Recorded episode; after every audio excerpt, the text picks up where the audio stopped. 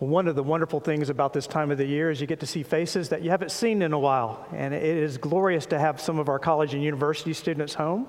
Welcome. It's good to have you guys back. We have missed you. And in addition to that, it's always great when we have those of us that have returned to us after they have been united to become one flesh in Christ. Welcome, Mr. and Mrs. Doloff. It's good to have you guys worshiping with us together. And then also, I don't know if y'all noticed it or not, but our dear brother Doug Thomas, he made the commitment to be here with us this morning. He showed up with his apparatus. Doug, thank you. If you need to stand up, we definitely want to give you permission to do that, just not to preach a sermon to us over here. I joked with Doug after his surgery that I hope that they would put one of those cones like they put around a dog, you know, a cone of silence maybe to put around there. But brother, thank you, man. Your faithfulness inspires us. Let's pray. God, we come to you thanking you that, Lord, the most important person that is present here today is the Lord Jesus Christ. We thank you, Lord, that he is eternally present with us. He is united with us because of the great plan that you put into place that goes all the way back from the very beginning of the story. And so, Lord, we pray as we continue our series in Advent and Abraham that, Lord, you would continue to have our minds just be blown away and to be in awe of what you have done to obtain such a great salvation. And may we not neglect it, Lord. May we look upon it and may we relish in it. As our brother Brian has said earlier, may we cherish it. May we return to it all the days of our lives, Lord, and to be in praise and awe of you. We pray this all in the finished work of Christ alone. Amen. Well, if this is your first time visiting Providence, then this might seem like the oddest Christmas Eve sermon you've ever heard. Please allow me to explain what we're doing here. Last January, we started a verse-by-verse study through the book of Genesis. And at the 1st of December, we completed the portion of the book that deals with Abraham. Therefore, with Advent season upon us, we've taken the time to look at how the promise made to Abraham, which he believed by faith, came through the incarnation of Jesus the Christ. Our first sermon looked at the prophecy of Isaiah chapter 9, verses 1 through 7, where not only the Jews, but those outside, the blood descendants of Abraham, were looking for a son to be born who would rule righteously and establish this great kingdom that was promised to Abraham. And last week we saw from Romans 4 and 5 how a Hebrew of Hebrews, the Apostle Paul, understood how this promise was to be applied both to Jew and pagan alike.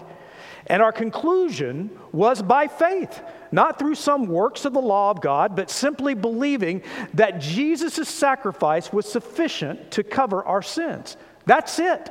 Nothing else is required. The first coming of Jesus took care of that.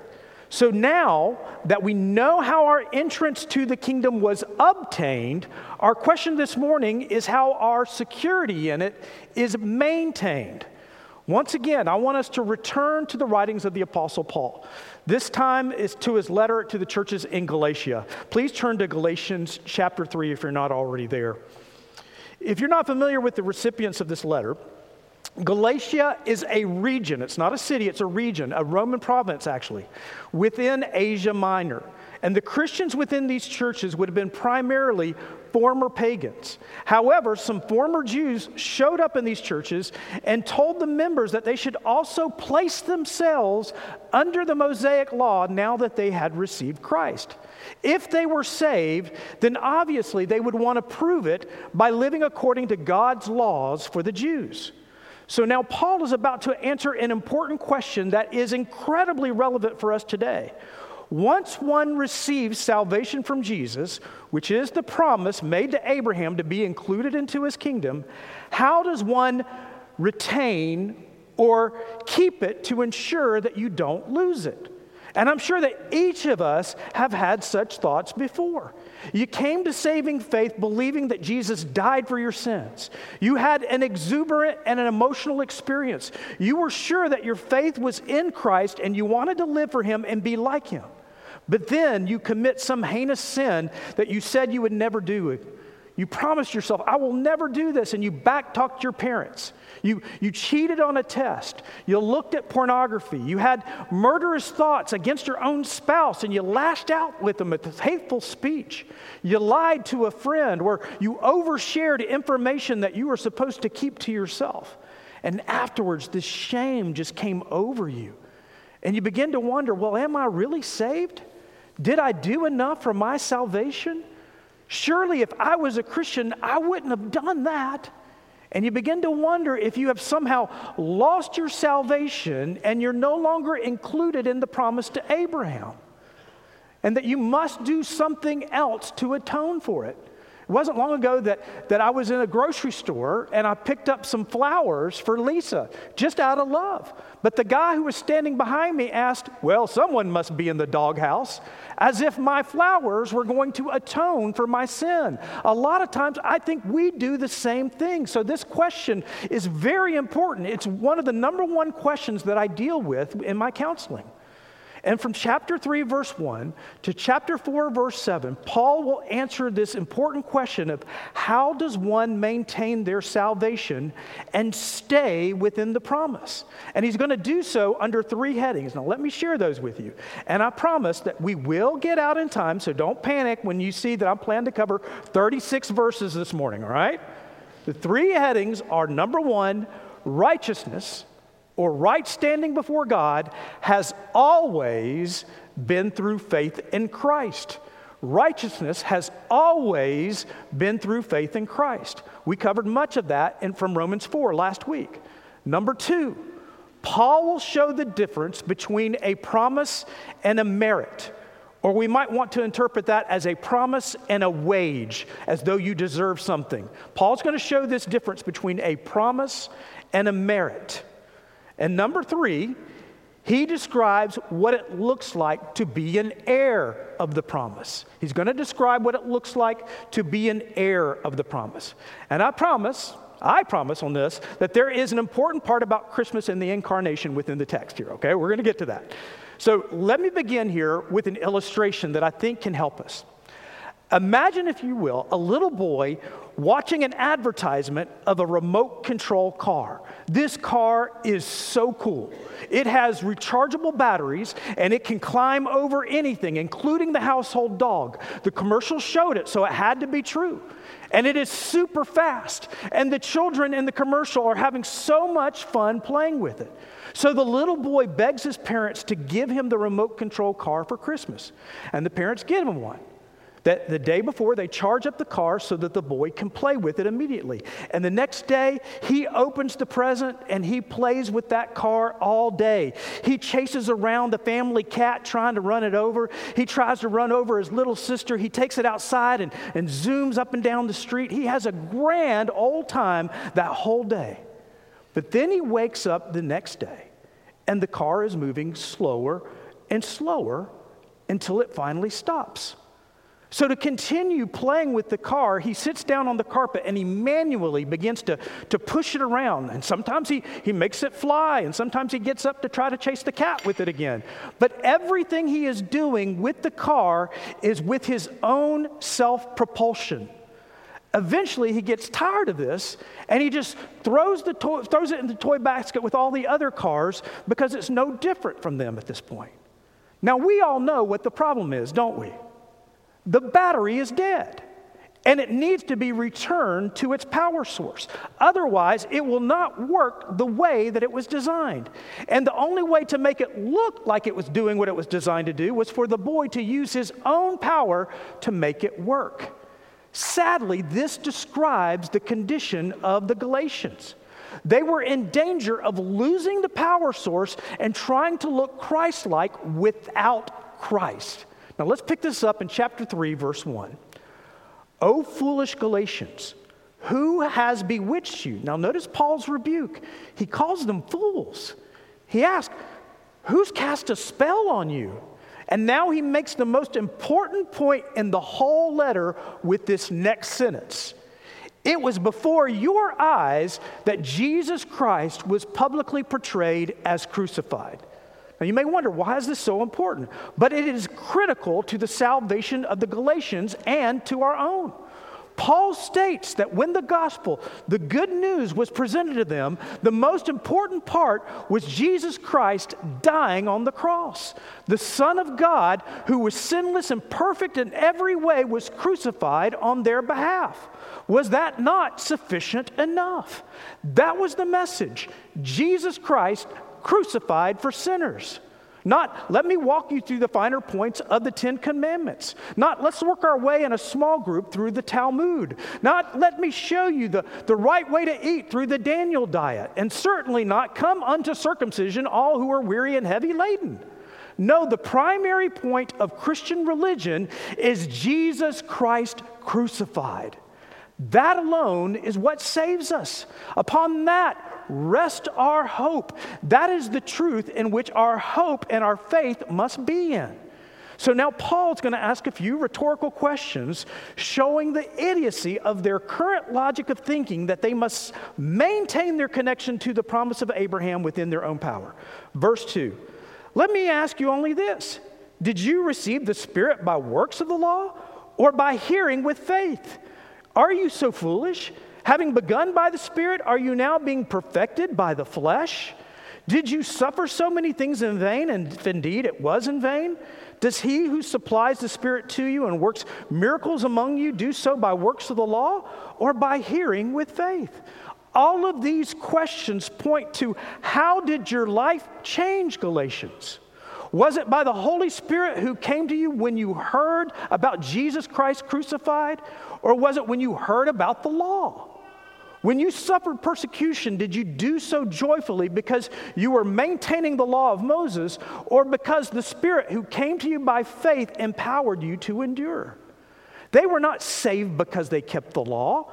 They were saved because they believed the message. Why would they think that they would have to stay saved by keeping the law? Well, in this next section, from verses 6 through 14, Paul will ask, what do you think Christ came to do? To bring a curse upon the Galatians, or to bless them by taking away the curse?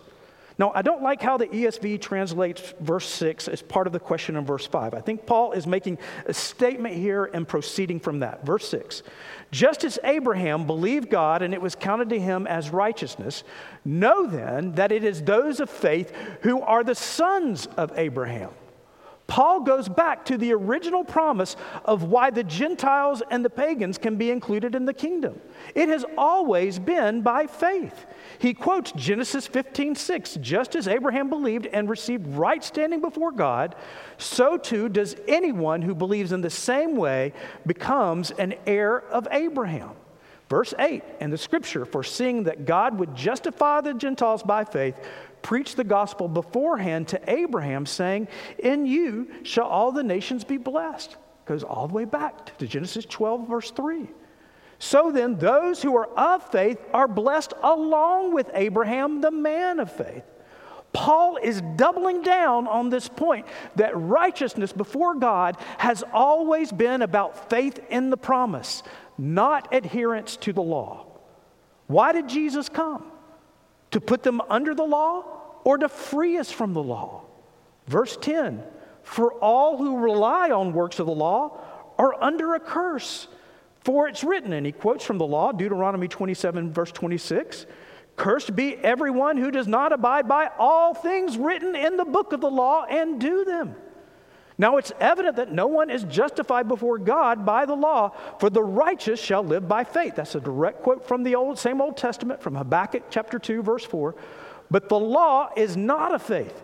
Rather, the one who does them shall live by them. If you say you're going to be righteous before God by living according to the standard of the law, then you must maintain all of it at all times. Otherwise, you must be punished and cursed for each and every transgression. So did Jesus come to keep us under the curse or to relieve us from the curse? Well, Paul says in verse 13, Christ redeemed us from the curse of the law by becoming a curse for us. For it's written, here's Deuteronomy 21:23, cursed is everyone who hangs on a tree. So that in Christ Jesus, the blessing of Abraham might come to the Gentiles so that we might receive the promised Spirit through faith. I love how he just used the word we there. Paul is including himself as a former Jew. This is the only way that one can enter the blessing of Abraham. Christ crucified came to remove the curse, so instead of punishment, we can be blessed. Now in section 2 here, Paul is going to explain the difference between a promise and earning something. Verse 15, to give a human example, brothers, even with a man-made covenant, no one annuls it or adds to it once it's been ratified. Now the promises were made to Abraham and to his offspring. It does not say, and to offsprings, referring to many, but referring to one, and to your offspring, who is Christ. This is what I mean. The law, which came 430 years afterwards, does not annul a covenant previously ratified by God so as to make the promise void. For if the inheritance comes by the law, it no longer comes by promise, but God gave it to Abraham by a promise. Yahweh made a promise to Abraham. He did not make it conditional as though Abraham should somehow earn it.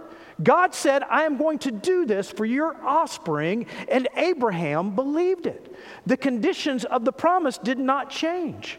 So one might ask then, verse 19, why then the law? It was added because of transgressions until the offspring should come to whom the promise had been made, and it was put in place through angels by intermediary. And by angels, we should understand that means divine messengers who revealed God's righteous ways progressively over the years. And it implies, too, that the law was temporary rather than long-standing. Verse 20, now an intermediary implies more than one, but God is one. The point here is that God didn't change his mind over the centuries. His righteous standard has always been the same. Verse 21, is the law then contrary to the promises of God? Certainly not, for if a law had been given that could give life, then righteousness would indeed be by the law. But the Scriptures imprisoned everything under sin so the promise by faith in Jesus Christ might be given to those who believe. Now, before faith came, we were held captive under the law, imprisoned until the coming faith would be revealed. So then the law was our guardian until Christ came in order that we might be justified by faith. So hang on to that thought of the law being our guardian for just a moment until we get to the next chapter. But note that its function was to hold us accountable until Christ, the offspring, came. But now that faith has come, we are no longer under a guardian. For in Christ Jesus, you are all sons of God through faith. For as many of you as were baptized into Christ have put on Christ. There is neither Jew nor Greek. There is neither slave nor free. There is no male or female, for you are all one in Christ Jesus. And if you are Christ, then you are Abraham's offspring, heirs according to the promise. So let's think on this for just a moment. God had no expectation that any one of us could keep his divine law. Neither heathens like us who have traces of it internally, nor Jews who had the written law before them. But now that Christ, the Son of God, has come, who could keep the law, who is the perfect righteous sacrifice, all can come to him in Christ, Jew or Gentile. Male or female, rich or poor, American or Mexican, white or brown, it doesn't matter. Through faith in Christ and not the law, we can all become sons of God. That is the promise here. And by the way, just to make sure everybody understands, the point here is to magnify Christ in us. The point is to point towards Jesus, that we are all in Jesus. It's not to say that there aren't distinctions between Jew and Greek or slave or free or male or female. God likes those distinctions. He created those distinctions. The point is that when we approach him as in the same righteousness that Jesus Christ has. Now, it's important, and it's not meant to be sexist here, that we hold on to the son imagery. Inheritances passed down from the patriarchs to the oldest son in Jewish tradition, unless the Lord specifically intervened. And even then, it was still to a male heir. Now, think of the argument that Paul just laid out here. The promise came to Abraham and would pass to him through the offspring, singular, not plural. It was a promise, not something you earned. If I tell Lisa, I promise I'm going to do this for you, it is not done with an expectation that she would do something first before I keep my promise. That promise was given through the offspring, and Jesus is the offspring. And if you have faith in Christ, then verse 27, you are united with Christ, which makes you co-heirs of the promise, no matter your nationality, your gender, or your station in life. It's not living according to the law that keeps you saved. It is you being united with Christ by faith. Before Jesus came, we were all under the law, whether we knew it or not. God's holiness was being impressed upon our hearts.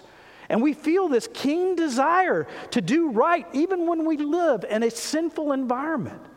The law reminds us that we are slaves to sin until Christ frees us through the promise. That is why the law is a guardian for us until now. Now, we should ask, what is the difference for the heirs of the promise? Are we supposed to live as though we are still under the law? Is that what God is expecting now? That's Paul's next point in chapter 4, verse 1. I mean that the heir, as long as he is a child, is no different from a slave, though he is the owner of everything. But he is under guardians and managers until the date set by his father. In the same way, we also, when we were children, were enslaved to the elementary principles of the world. Now, in typical first century household, everyone was treated the same. Heirs were the same as their little brothers or servants within the household. You still had to do your homework, and you still had to do your chores just like everyone else. You still were subjected to the same environment as everyone else. You could get sick. You had to wear the same hand-me-downs as everyone else. You had to sleep in the same room with others. There was no special treatment until you received the inheritance, till you were put in your proper right station and place. Fathers thought this was a good thing for their sons so that in the future they would be benevolent leaders in their homes. Now, I promised you, there would be Christmas or Advent, whichever one you want to call it, and here it is. What changed our station in life? Verse 4, but when the fullness of time had come, God sent forth his son, born of a woman, born under the law. Do you see that? God's son came. He was born of a woman in the flesh, and he was subjected to the same law as all of us. Why? Verse 5, to redeem those who were under the law so that we might receive adoption as sons. Whew. Cover your mouth. Be in awe. He did this so that we who believe in Christ might be united with him and also become children of the living God, sons no less, meaning we too get an inheritance. Do you realize that is what has happened? That's what's transpired through Christ's coming? You are a co-heir with Christ. I should have got an amen at least. At the bare minimum. Some of you should have been falling out of your pews if y'all had only seen Doug at that point. Weebling and wobbling as I said that. You are a co-heir with Christ. That means when God looks at you, who does he see? His son. You are received into God's presence, the creator of the universe that we've been studying about in Genesis, the holy magnified one, the one whom angels surround him, shouting, holy, holy, holy is the Lord Almighty. You are received into his presence just as Jesus Christ is received. Wow. That should blow us away. So how do we know this? How do we know that this change has come about? Verse 6, and because you are sons, God has sent the Spirit of His Son into our hearts crying, Abba, Father. So you are no longer a slave, but a son. And if a son, then an heir through God. Hallelujah. Which means praise Yahweh, by the way. In Christ, you are not a slave. You are a son forever and always. You are an heir because the Holy Spirit is inside of you, allowing you to call God the Father by His most intimate title, Daddy. You should live not as one under the law, but one who is a brother in Christ. Complete access and love from the Father. This is why Christ's first advent is so important. So think of Paul's logic here. Can one inherit the promise to Abraham by living according to the law? No. It can only come through Christ, the offspring of Abraham. Once your faith is in Christ, you must now live according to the law in order to keep your place in the promise? No. It was obtained by your union with Christ. It was because Christ fought the slavery of the law and He won. He redeemed you from the law. This is why Paul ridiculed the Galatian Christians. Why would you want to subject yourself to the Mosaic law if its purpose was now over? Yes, you would want to desire to emulate your holy king and look like a son, which is the next part of this letter, by the way. But you certainly shouldn't think that your personal holiness is somehow atoning for your sin or meriting your present salvation in any way.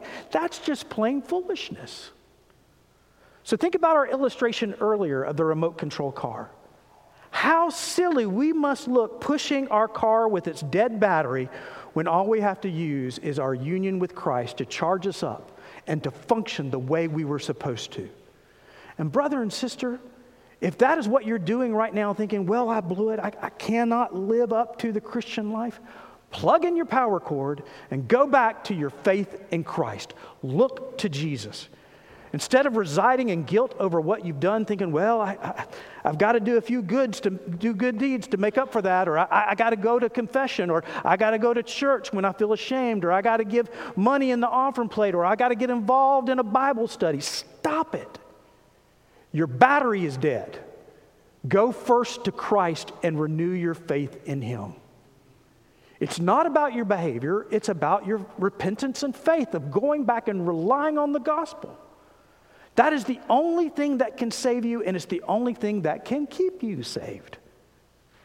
God designed this beautiful plan of salvation that involved His one and only begotten Son who enables you to receive the Spirit of God. It is magnificent. And you want to go back to living by the rules?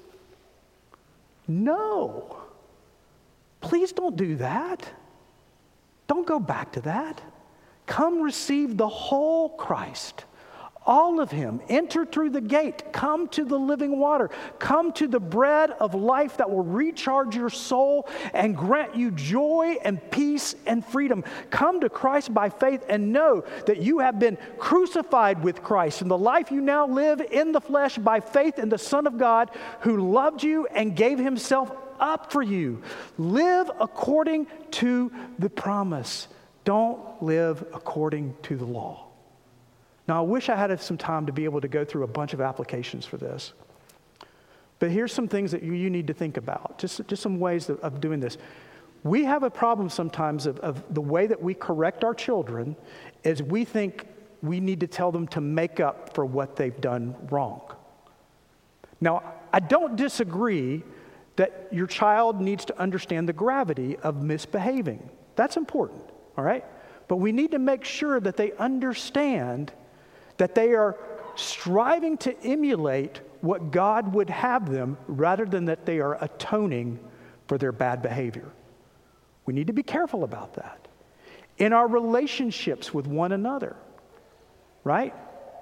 I can do this with my spouse. I can be angry at you, and until I think you have atoned for how bad you've made me feel, I'm not going to forgive you. That's not good either, is it? That's putting someone right back under the law. We can do this in the work environment. Instead of teaching people about what it means to give grace and forgiveness, even when we don't deserve it, we want to just scrounge every little bit out of them that we can. There's a lot of application to this, to how we are supposed to live our lives. We want to be people that show that we live according to a promise made to us, not to those who think we're earning something under the law. Now, one of the things I want to ask you to do is, if you can, I want to ask you to come back tonight. Because in our final section of this series of Abraham and Advent, I want to teach us what can we expect from Christ when we come to him. What would that look like? When you come to Jesus and you come to him, you got all the shame of feeling like, I can't believe I did this again. What can you expect from him? That's what we're going to answer tonight. So I hope you'll come back. It's my little teaser for you to be able to come, my cliffhanger to put you on. So come back tonight and hear the beautiful story of our magnificent Savior. Let's pray. Oh, Lord, I am speaking specifically to my fellow brothers and sisters. We all, Lord, we feel this condemnation of sin, and we forget, therefore, there is now no condemnation for those who are in Christ Jesus. And so, Lord, please, I pray that we would not revert back to the law, but that we would plead our case through Christ even more. That way, Jesus is magnified. Not our efforts to live in some holy, self-righteous life, but that we are going to proclaim that Christ was sufficient, that Jesus is enough, that this babe that was born to us 2,000 years ago, who endured all the same environment that we endure and yet did not sin, in fact, delighted to do your will and be completely obedient to you throughout his life. We're going to trust, Lord, that that is enough, that your one and only Son is sufficient to cover our sins. And so, Lord, allow us to live like it. Allow us to constantly keep coming back to Jesus in repentance and faith. That, Lord, we would exercise this in our families. We'd exercise this in our friendships. We'd exercise this, Lord, to new people that we come in contact with, that we are living according to the promise, not according to the law. And so, Lord, allow us to think upon Jesus' coming this year for what he truly did for us, to free us from the law, to free us from sin, from the slavery of it, so that when we enter into your presence, you don't look at us as though we are filthy sinners. You see us in the same exact way that you see your Son, Jesus. Oh, Lord, how I need that. How we all need that. And I pray, Lord, for the friend that might be listening today who is struggling with their sin, that they realize this is the only thing that can save them. Press your Holy Spirit upon their hearts to want to seek you out and to come to Christ and to place their faith on him, and that their faith in Christ would be sufficient too.